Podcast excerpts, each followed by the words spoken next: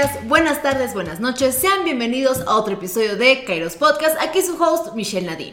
Y el día de hoy vamos a ver cinco aprendizajes del existencialismo. Aprendizaje número uno y de hecho fundamental. Mi libertad no radica en las opciones que tengo. Por ejemplo, si tenemos para escoger entre una playera azul y una playera blanca, diremos es que mi libertad está limitada a una playera azul o una playera blanca, lo cual es una falsa disyuntiva, porque podremos, por ejemplo, no usar una playera y usar un suéter, ¿no?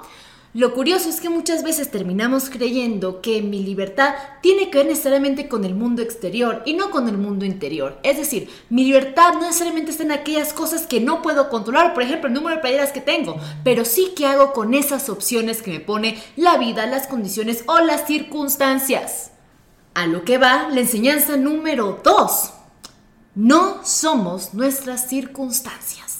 Y eso fue algo que a mí, en lo general, en el estoicismo me gustó muchísimo, pero efectivamente es difícil de asimilar en nuestra vida cotidiana o diaria. El hecho de decir que no son mis circunstancias no implica que no haya condiciones. Por ejemplo, yo sé que nací con una condición de ser mujer en Latinoamérica, lo que implicaría que, por ejemplo, a veces puede ser un poquito, pues, no muy agradable el hecho de que exista machismo, ¿no? Ahora, yo no soy necesariamente todo lo que el machismo me pone en la circunstancia de ser mujer per se, sino lo que decido hacer con ella. Por ejemplo, por el hecho de que el mundo sea machista, necesariamente yo voy a hacerme menos, necesariamente voy a tratar mal a las mujeres, necesariamente, no sé, voy a tener una guerra constante contra los hombres como lo pueden tener ellos conmigo. No, porque otra vez, la libertad no radica en las cuestiones externas que no puedo controlar, sino en todas aquellas que sí. Por ejemplo, esto es lo que dice Viktor Frankl, que me encanta, que es lo que hago con esta libertad, lo que hago con estas circunstancias. Porque, y ahí les va el tip número tres, somos el arquitecto de nuestra propia persona. Y aquí me gustaría retomar a Simone de Beauvoir. Simone de Beauvoir sostiene que no se nace mujer, se hace mujer, hablando de las primeras distinciones respecto al sexo y al género, pero no me voy a meter con esos temas porque no es del video de hoy. Pero lo más interesante que esto propone es decir, no necesariamente ya vengo acabado en este mundo, es decir, con un destino, con, un, con una precondición, por decirlo de alguna manera, con una meta final u objetivo. No, porque en la medida en la que vamos viviendo, en la medida que vamos existiendo, vamos construyendo nuestra persona. Retomo lo que dice Sartre. Sartre dice que primero está la existencia y luego está la esencia. Es decir, primero nazco, estoy en el mundo y luego descubro quién soy y lleno mi vida con el sentido que quiero creer que ustedes escogen. Aprendizaje número cuatro. Hay que entender que la angustia también es parte de esta vida. Claro que tomar decisiones dentro de nuestro rango de libertad, que a veces termina siendo un poco limitado, termina siendo bastante desesperante, porque también hay, hay cierto tipo de incertidumbre en la medida en que vamos tomando decisiones. La cuestión no es no pelearnos con esta angustia, sino aprender a lidiar con el sentimiento de estar angustiados. Es decir, que piénselo solamente, ¿cuántas decisiones han tomado ustedes el día de hoy? ochenta mil quinientas, se les aseguro, ¿no? Tan, tan fácil como preguntarles si primero decidieron, no sé, ir al baño a hacer pipí o cepillarse los dientes primero. Lo curioso de esta situación es que a veces la angustia nos puede abrumar y puede hacer o que no tomemos acción o que tomemos acciones o reacciones precipitadas a las circunstancias. La cuestión es que la angustia no necesariamente incapacita para que nosotros podamos tomar cierto tipo de acciones o, repito, decisiones respecto a mi propia vida, sino que justamente la angustia me hace darme cuenta de que estoy vivo y de que puedo elegir.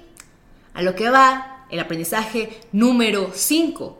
Al final, si tú eres el arquitecto de tu propio futuro y va a haber angustia, lo padre es que también tú puedes decidir hacia dónde te quieres dirigir. Ah, que puede ser sumamente abrumador y sumamente complicado y sumamente difícil. Sí, también lo termina siendo. Pero mejor que esté en tus manos a que esté en manos de alguien más. Sexto, pero no menos importante, sería la cuestión de que no necesariamente porque el mundo o las cosas no tengan un sentido per se, per se o intrínseco, significa que necesariamente el mundo esté mal, o sea, horrible, o no valga la pena de vivir. ¿Por qué? Porque al final lo que les estaba comentando, nosotros llenamos de sentido nuestro propio mundo. Queremos que las cosas tengan una noción trascendental, por así decirlo, y creemos que si la vida entonces no tiene sentido, entonces no vale la pena vivirse. No, justamente también se, hay cierto tipo de alivio en pensar que no todo debe, debe tener un sentido, una razón, un objetivo. A veces simplemente las cosas son. Ahora, que nos encanta hacernos chaquetas mentales y encontrarle un porqué a todo, sí, termina pasando. Pero también tengo que, tenemos que aprender a estar bien con el hecho de que no siempre las cosas van a tener un porqué. Lo que pues no es muy sencillo que se diga. Pero aquí les voy a dejar cierto tipo de autores que pueden leer para meterse un poquito más en el existencialismo. En este puede ser el caso de Kierkegaard con el concepto de angustia, Albert Camus con efectivamente el mito de Sísifo, Sartre con el existencialismo es un humanismo, Simone de Beauvoir con el segundo sexo, y Cioran con el libro de En las cimas de la desesperación. Ahora bien, no sabes comenzar, te cuesta leer filosofía, no te preocupes, justamente ahorita va a abrir un curso de existencialismo. Si no te da chance de meterte al curso grupal de existencialismo, no te preocupes tampoco. ¿Por qué? Porque también doy todas estas clases de manera privada. Así que si te llama la atención, puedes ir a mi Instagram y me puedes preguntar. Y aquí voy a dejar un link también de todos los cursos que tengo disponibles para ti y también un apartado especial para el curso de existencialismo. Y espero que no solamente te puedas quedar con estos tips y con estos aprendizajes que te da el existencialismo, sino que también puedas asistir a una de las clases. Y sin más por el momento, yo fui Michelle Nadine. Espero que te haya gustado este episodio de Kairos Podcast y te veo en la siguiente. Bye.